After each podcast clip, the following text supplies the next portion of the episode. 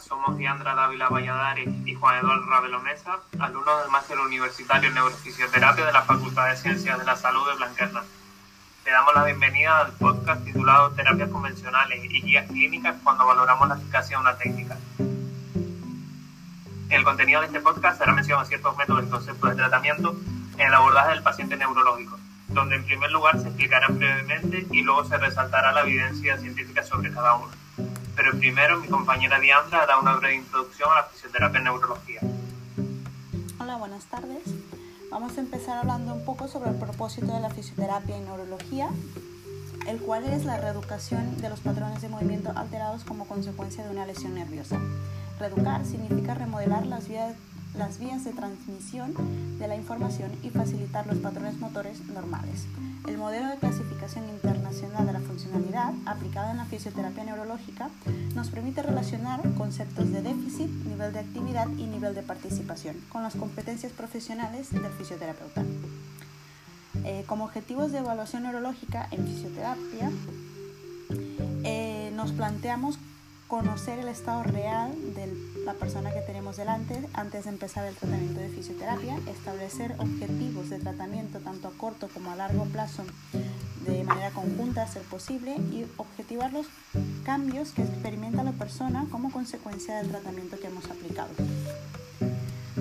La valoración funcional en fisioterapia es una evaluación objetiva de las características funcionales del paciente que favorece el razonamiento clínico para planteamiento de hipótesis de objetivos de tratamiento válidos y adaptados a cada problema de salud y que además contribuye a la toma de decisiones para la elección del método de tratamiento más adecuado. De esta manera, de proceder nos permite definir problemas específicos y plantear objetivos de fisioterapia según diversos niveles, ya sea el nivel de estructuras y funciones, que serían los déficits, el nivel de actividades y el nivel de participación de, los, de las personas. Ahora pasaremos a hacer una breve explicación sobre las técnicas más extendidas y conocidas hasta el día de hoy, y nos detendremos un poco en cada una de ellas para explicar qué nos dice la evidencia científica a día de hoy. Empezaremos por el concepto Bobath, o también conocido como terapia del neurodesarrollo. Esta se define de la siguiente forma. Es un enfoque de resolución de problemas para la evaluación y tratamiento de individuos con alteraciones de la función, movimiento y tono debido a una lesión del sistema nervioso central.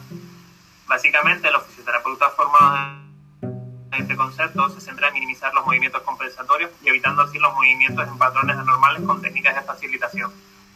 En cuanto a la evidencia, nos gustaría destacar una revisión sistemática de Scrivener y colaboradores publicada en octubre de dos mil veinte, donde se compara la terapia Bobath con el entrenamiento de tareas específicos en miembros inferiores. En esta se concluye que la terapia Bobath fue inferior al entrenamiento de tareas específicas y no superior a otras intervenciones. También se comenta que la priorización de la terapia Bobath sobre otras intervenciones no está respaldada por la evidencia actual. También nos gustaría comentar la guía de práctica clínica en pacientes con ictus de la Asociación Holandesa de Fisioterapia, publicada en dos mil catorce, donde se concluye que está demostrado que Bobath no es más efectivo para pacientes con ictus que otros métodos de tratamiento, teniendo esto a un nivel uno de evidencia. Pasando al método Perfetti, o también denominado ejercicio terapéutico cognitivo, que se centra en proponer tareas o hipótesis perceptivas que el paciente debe resolver mediante el desplazamiento de segmentos corporales y secuenciación de acciones motoras, siempre guiados por el fisioterapeuta. En cuanto a la evidencia, pues nos gustaría resaltar un artículo de Sallés y colaboradores en dos mil diecisiete, donde en este se realizan tratamientos con el método Perfetti de treinta minutos de intervención, tres veces a la semana durante diez semanas. Y como resultado, los participantes de lo, del estudio nos mostraron un cambio significativo en los grupos pre y post tratamiento, puesto se concluye que no hay suficiente argumento como para incluirlo en el abordaje terapéutico tras sufrir un ictus.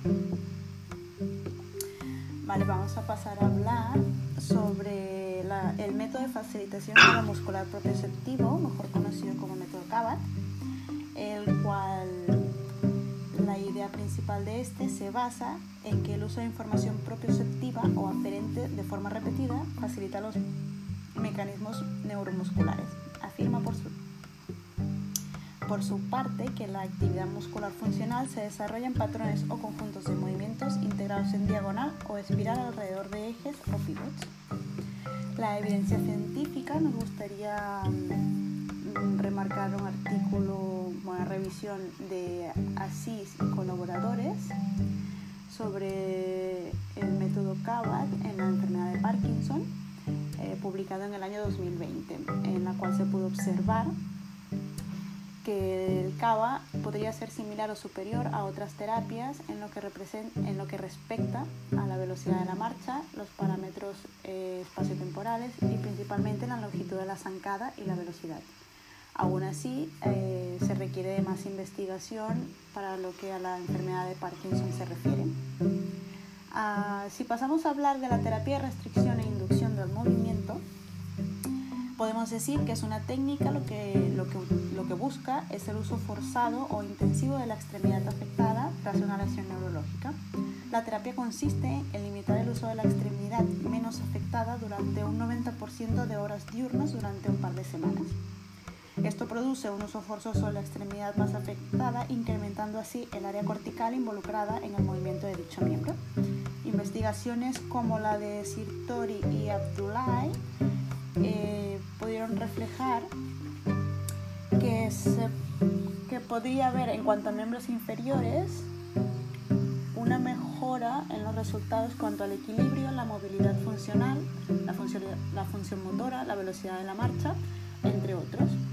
Sin embargo, según la evidencia actual, solo es superior al control para mejorar la calidad de vida. En cuanto a miembros superiores, eh, se puede observar que es una intervención multifacética en que la restricción de la extremidad menos afectada se acompaña de un aumento en la cantidad y calidad del ejercicio para la extremidad afectada. El impacto sobre la discapacidad del brazo y la función motora puede aún así, no deberse únicamente a la restricción, sino también al tipo de, y la cantidad del ejercicio.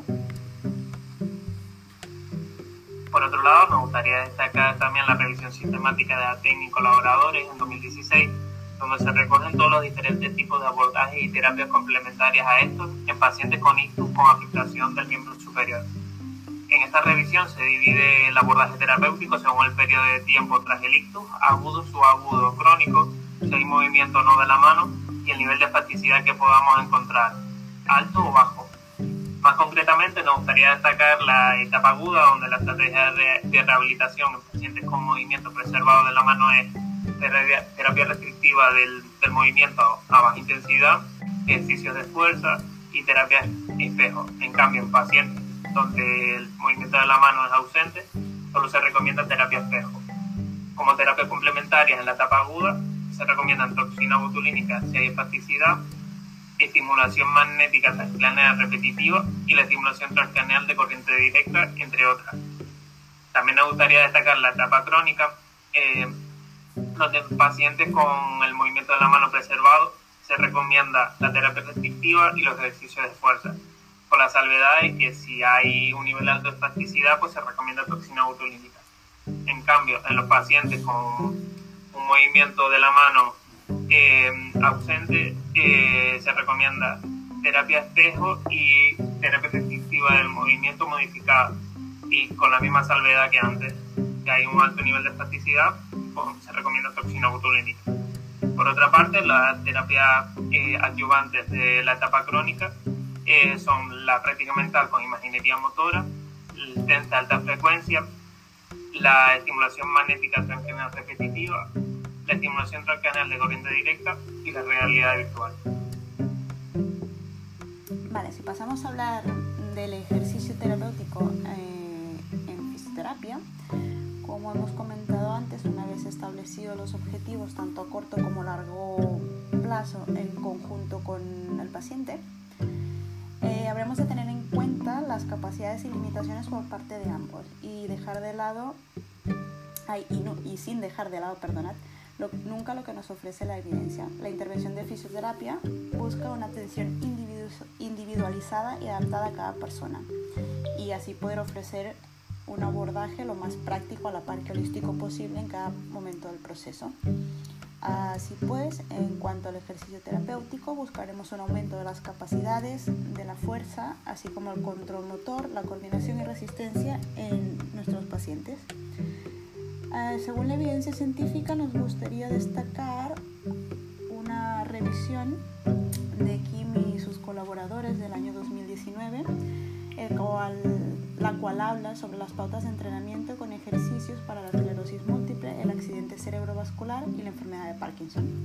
Lo que se pudo observar fue los beneficios anticipados, que pueden incluir la reducción del temblor y la bradicinesia, así como la mejora del equilibrio, la marcha y una mejor calidad de vida en personas que padecen enfermedad de Parkinson. Y tenía aún así recomendaciones menos consistentes para guiar entrenamiento en ejercicios aeróbicos y de resistencia. Eh, la literatura también nos pudo arrojar información consistente en cuanto al entrenamiento aeróbico de intensidad moderada para personas con esclerosis múltiple. Eh, se observó que si podían realizar de dos a tres días por semana en sesiones de diez a cuarenta minutos por sesión y lograr estas pautas, las personas que padecen esclerosis múltiples pueden mejorar potencialmente su aptitud cardiovascular, la movilidad y los síntomas, así como la depresión, los síntomas de fatiga. En cuanto a las personas que han sufrido un accidente cerebrovascular, ya sea leve, de leve a moderado, durante fases tanto subaguda como crónica, los resultados fueron relativamente consistentes en todos los recursos identificados. Las personas que han sufrido un ictus generalmente deberían tratar de lograr sesiones también de entre diez a cuarenta minutos de ejercicio aeróbico y de intensidad moderada durante tres a cinco días por semana. Una, una vez hablado sobre los ejercicios de fuerza y aeróbicos de manera individual, nos gustaría resaltar la evidencia de la aplicación conjunta de estos en pacientes que han sufrido un ictus. Como ejemplo, en la revisión sistemática de Perfetti y colaboradores en dos mil catorce, se recogen tres ensayos clínicos aleatorizados donde se incluyen pacientes en diferentes fases de rehabilitación y se obtienen resultados significativos para la fuerza muscular y la función motora de la pierna, así como la velocidad de la marcha. En cambio, no se encontraron resultados significativos para la fuerza muscular de los brazos y las actividades básicas de la vida diaria de las manos y los brazos. Vale, para ir concluyendo, eh, nos gustaría decir que la aceptación de las recomendaciones de, la, de las guías de práctica clínica a la evidencia eh, es muy sólida. La guía permite una evaluación más estructurada basada en el conocimiento y es consistente, y por lo tanto apoya la toma de decisiones clínicas y la participación del paciente. Aún así, con todo esto, eh, desgraciadamente no siempre se ve reflejado en la práctica clínica de fisioterapia.